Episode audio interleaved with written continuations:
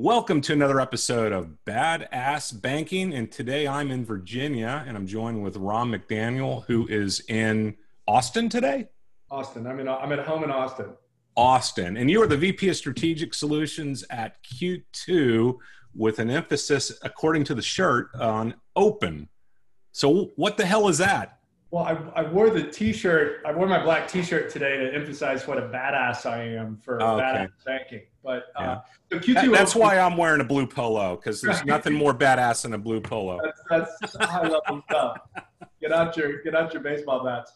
Um, no, Q2 Open is Q2's banking as a service group. So actually, this T-shirt is out of brand, I think, but. Uh, but uh, Q2 Open is Q2's banking as a service group. So, you know, Q2 has a pretty broad portfolio. You know, we don't have multiple products in any segment, but we covered the end-to-end spectrum of both sides of the balance sheet. Uh, you know, we started as with a digital servicing product, which was you know small and you know small medium business consumer, and then we made some acquisitions. We got Centrix to handle on on the regtech side. We built a commercial uh, slash corporate banking product we acquired Precision Lender and Cloud Lending, which allows us to get servicing. So now we can buy, sell money, sell money. But every other part of our business really deals with aggregating existing data systems that, that are the infrastructure of the bank. I think one of the things we realized in about 2015 was that fintechs were growing fast, and as a mission driven company that exists to strengthen communities by strengthening the financial institutions that serve them, we had to find a role for the community and regional financial services ecosystem to play in the fintech economy. And in order for that to work, plugging fintechs into uh, you know 30 year old banking infrastructure was not going to be a viable model. So we acquired a company called Social Money that was the you know the company that rolled out Smarty Pig, essentially for their IP, and they have it and released a product called CorePro. And CorePro is the first and only purpose built core processing system for standalone digital only lines of business. So there's really three things that's for, right? One is banks that want to sort of create their own direct bank or challenge their own brand, right? Second category is banks that want an innovation platform, right? Where they have an existing, you know, they have an idea, but they either can't do it because the technology is too rigid or they can't do it because the cost model of their sort of existing core system doesn't work. So they bring in CorePro as the system of record for that line of business. And then the third model, where we're really doing the bulk of our, our deals today, is facilitating the partnership between community banks like NBKC and LSB and uh, you know MVB with you know really sort of you know top tier unicorn deca unicorn level fintechs like you know credit karma and square and betterment and acorns um, you know I, I think that we've had some set success with that in part because unlike a lot of the sort of next gen core providers we're not trying to do bank conversions like i see rfps to do a bank conversion from one full service core to another well the truth is Q2's banking business already works with 40 odd different core systems, and they're all really good yep. at running a full service bank. That's not what we do. We're here to do the essential functions of compliance, accounting, and transaction processing and get out of the way of everything else. So Yep. That's by, by, the way, that's my that's my pitch. So whatever yep. we talk about for the next 20 minutes is up to you. But it, it's a good pitch. Sure. It's a good pitch. You know, this is going to be on Spotify, so nobody can see the shirt, but I'm going to do a screen capture so they can sure, see. Sure. It. That's that's a that is a good looking shirt. Um, but no, I'm on the same page as you are. I mean, I've always felt going back to my early days at Geezeo, the, the, the future of banking uh, will, the future bank will be a bank one way or another, right? We, we will probably redefine a bit what banking is, mm-hmm. but, um, and, and it'll always be different things to probably different people, not necessarily just a demographic issue. Um, but, but fintechs are not the foes. Fintechs are they, they, know that they want to be part of the retail banking or even wholesale banking ecosystem.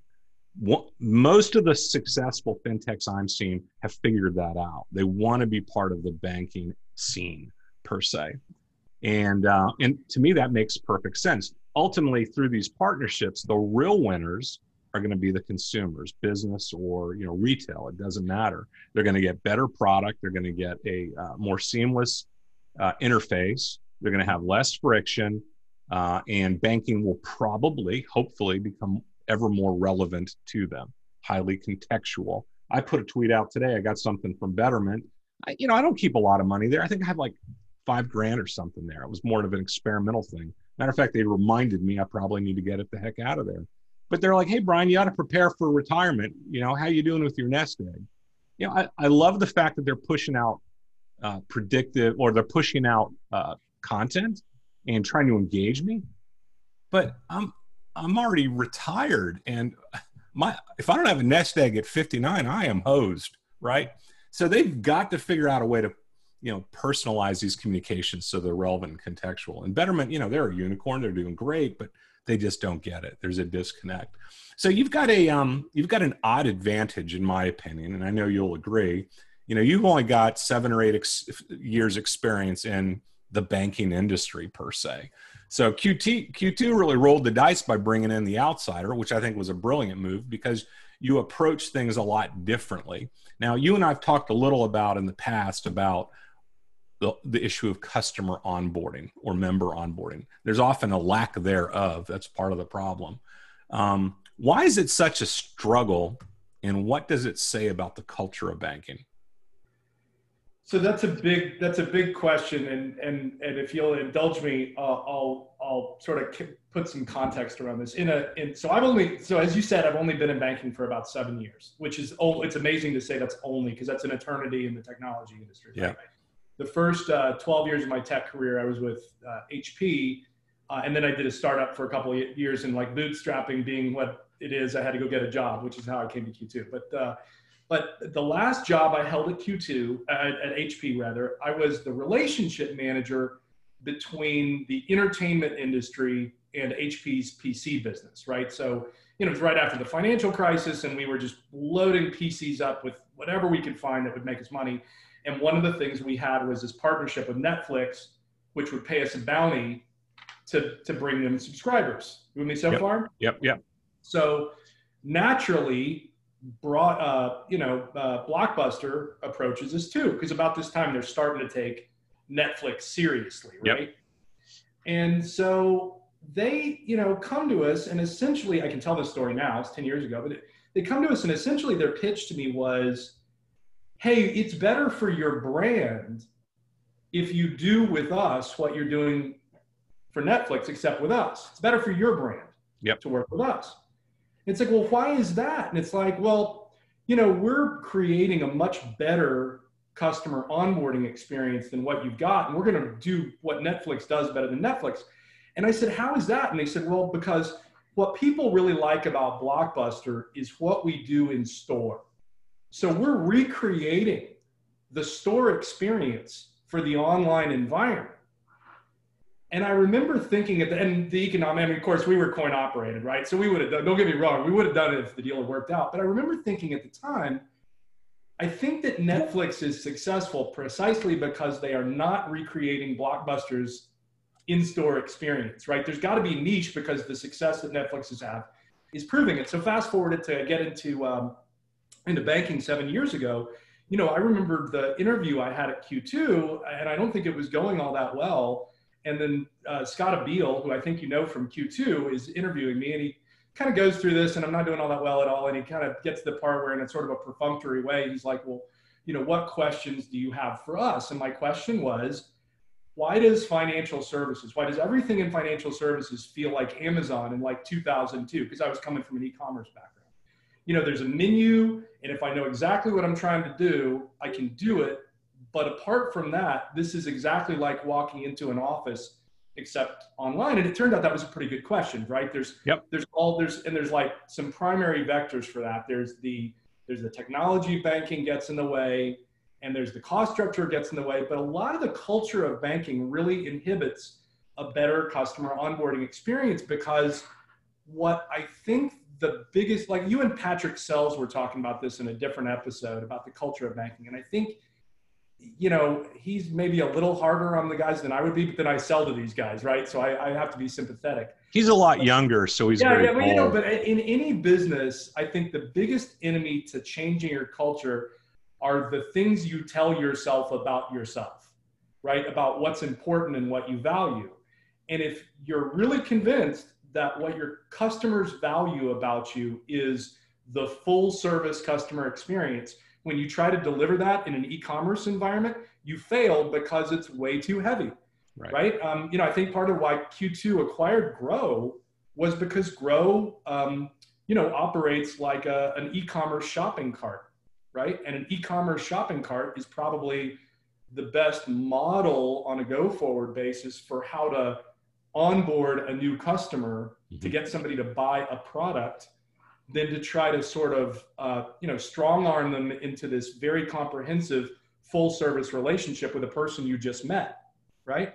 So you know you step putting the technology's challenges aside for a second because I, I think they're very important and relevant. I think part of the culture of banking needs to look at the differences between the in-branch experience and the, the digital banking experience and understand that they are different and the reasons why they are different is because of the channel they're in fintechs are doing what you can only do in a digital environment. They're not doing a lot of things you can do in branch, right? Branches should be focused on things you can only do in branch with a person to person interaction. And really, the, the digital experience should be focused on what you can only do in digital, which is um, you know, assess the credit worthiness of a person in very short order and provide them with a nearly frictionless, very fast way to become a customer. And if you can't make them a customer fast, then your onboarding experience is bad. Yeah, right? No. Yeah, so I think a long think way the, to go to answer the question, but I think what it says about bank culture is that bank cultures, and to a certain extent, credit unions, although I think credit unions are a little bit out ahead of banks right now with this, is that is that banks and credit unions are seem to still think that what people want in the online environment is a digital version of what they have in branch, and I don't think that's true. Well, you look at the you look at the average bank or credit union website. That's what it looks like. It's just merchandising of the branch, basically. It's still that menu driven, you know, linear approach to banking. Yeah. I mean, it's yeah, the average the average financial website looks pretty darn bad. It doesn't look much different than it did in 1996. well, and look, I, I, don't, I don't, I, am don't get me wrong. I'm not one of these people that that uh, thinks the branch is dying. I, I don't. Yeah. I don't think it. I don't think that's true. Like. Yeah, I'm, I'm with you there too.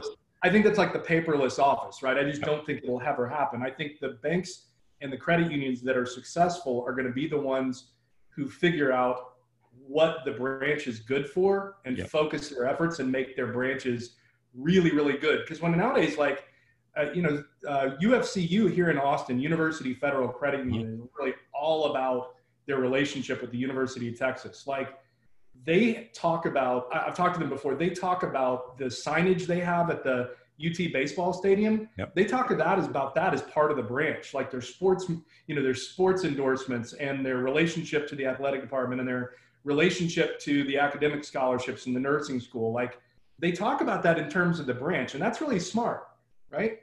But uh, they don't talk about that in terms of online. I think that's smart too. Yep. Yep. Interesting. Yeah, university is a good example. So so culture change is really not enough though, right? That's that's not going to be enough to to transform this industry or allow this industry to survive or thrive. No. I, I don't think I mean I, I think culture is the I think culture is I think culture change is required, but it's not enough. I, I think that you know we you and I have talked about this before that you know the whole idea of like digital transformation being something that you can just do if you orient your head differently. Yeah like i mean the fact of the matter is that the existing technology environment is almost impossible to unwind. And i would argue that in many cases unwinding it is a fruitless kind of endeavor. Like i don't know that the pain of and the bigger you get the harder it gets but i don't know that the pain of deconverting tens of thousands or a hundred thousand people from one system that does a thing to another system that does almost the exact same thing. Uh, I don't think that's really where the value is in in transform in digital transformation. Like I think the value in digital transformation is letting the stuff that works today continue to work and then building new things and using those as the engines of your of your growth direction instead right. of the stuff that doesn't have a lot of growth attached to it. Yep. And, and I think that impacts product strategy too. I mean, it's finding new, new ways of developing new saving savings instruments or you know, what is a checking account? Why is a checking account built the way it is today? Why can't it be different? You know, it should have rewards baked in, should have, you know, a, a, bill pay function that's built into it because we use it as a household finance account. You know, that's that's how it is. It's no longer for writing checks per se. It's how we manage our day-to-day business. I've run into a lot of CEOs over the last 10 years that have, uh, who, who've told me, hey, you know what, Brian, we're changing our culture. And then I asked them to define it. Well, we've torn down some walls in the headquarters. You know, it feels like a startup. We've got a foosball table in the, in, in, in we, we even serve beer at lunch. And I'm like, you know what? That's lipstick on a pig. That's not drive. That's not culture. That's just an environmental change of physical space. That's not going to do it. You know, it's it's a way of thinking that's got to evolve. And and that's that's I think the real challenge. So are you um you're pretty bullish on the future of banks, obviously, or the banking industry. And that includes credit unions. Yeah, yeah. I, I, I am. And I think that over time, and I'm starting to see this, and Patrick is a good example, and I, have, I can think of other examples off top of my head where a lot of the people who are in this industry, uh, particularly coming from the technology provider side, are seeing banks as an opportunity to put the things they talk about into practice because right. they understand the risk environment. They have a realistic understanding of what banks go through they know what's broken and they know who the ecosystem players are and they've got a good handle on strategies to improve it a good example of that is um, is uh, steve bone at first entertainment credit union who is the kind of the chief strategy officer yep. chief innovation officer t- similar to patrick's job at, at first entertainment you know i think that i think that the future is actually quite bright i think that fintechs and the relationship and the kind of the merger of fintechs and community bankings in, in some form is kind of the community bank of the future, whether it's a fintech who is not a chartered institution and really focuses on customer acquisition and customer service, while a bank focuses on the accounting and compliance and money movement parts, or fintechs that buy their own chartered bank. And I can think of a couple banks that were, well, banks, fintechs buying banks that we've worked with that are doing that, or banks that are rolling out their own fintech programs. So I, I you know, contrary to others, I think that people are becoming much more sensitive to the value proposition of each financial service provider. And like you said in the Bankrate article we were talking about earlier before the show started, yep.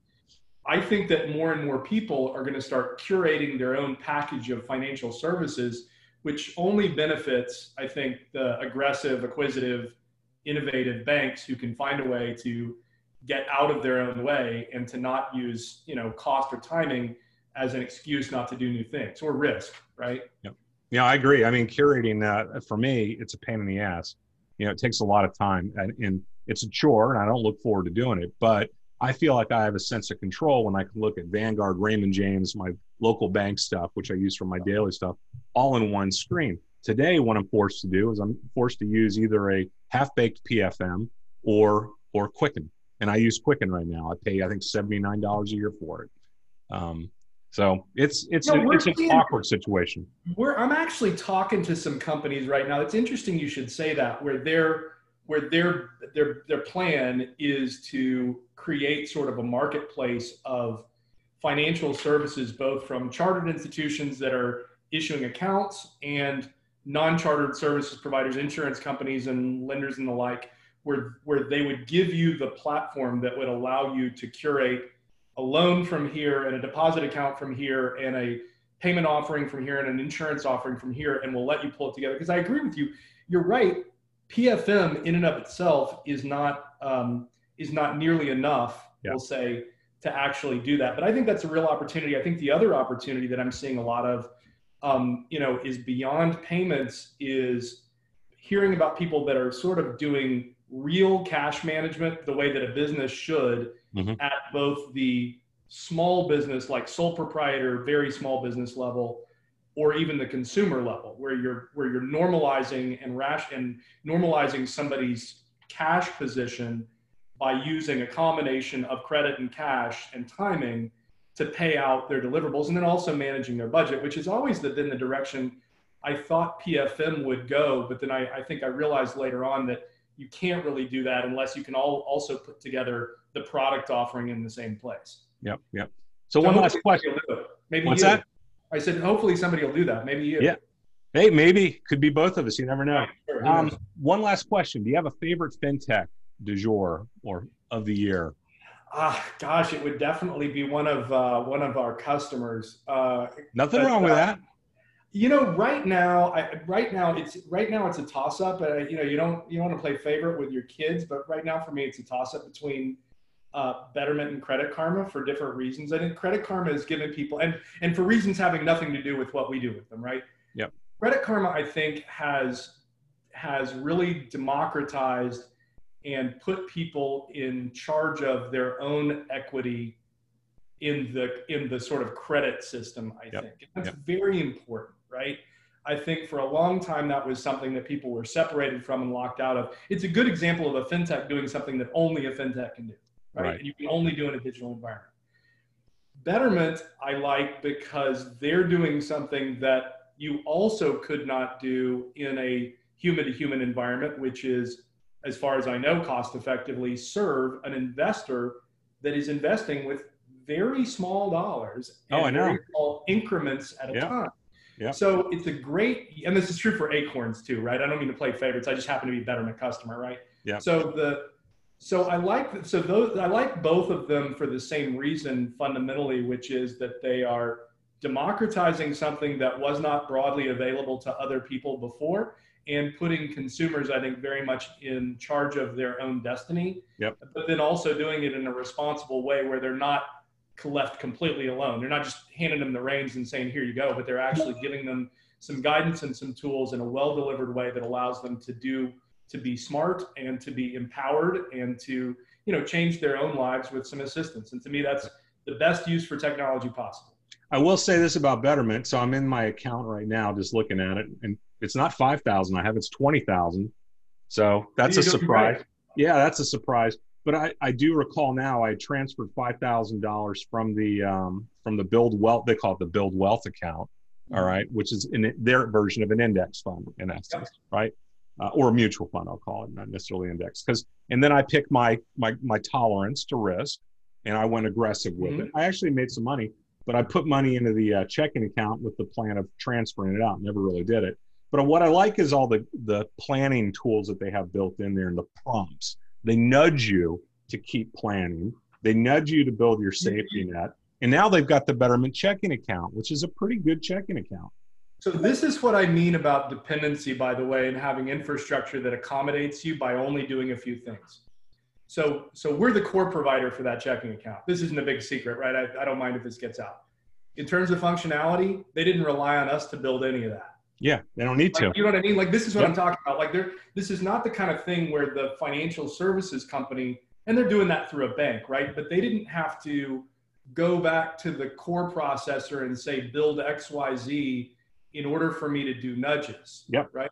We just gave them an appropriate level of control over the product infrastructure and they built the things that only know how to they only they know how to build right because i mean you know innovation you know what all innovators have that almost no financial institutions have is the ability to to you know well to to move fast and to move cheaply which is to say to fail fast and to fail cheaply so that you can iterate over yep. time until you find an avenue to success i think by not relying on us to build the things that you just talked about for the checking account that's the best partner we can be to both the bank that powers and issues the accounts and also to Betterment. Yeah, I'm in their TNC right now. I was looking to see who the who, who their their behind the scenes bank was. They don't have a bank; they have many banks, and they refer to them as their program banks. Mm-hmm. You have to dig deeper to see who the program banks are, and among them are three of the top ten banks in the United States. Mm-hmm. So yeah. yeah. So they've got a good talent pool that they can tap into when it comes to building these products, and they can find a way to build them even better. Listen, I appreciate your time today. I know you got a lot going on. There's another meeting probably coming up. Um, any last thoughts? Uh, thanks for having me on, Brian. I, I, I feel like a real badass now. You, you, now you're you know you're a celebrity because you got the badass shirt on. Right. Ron, I appreciate it. Take care.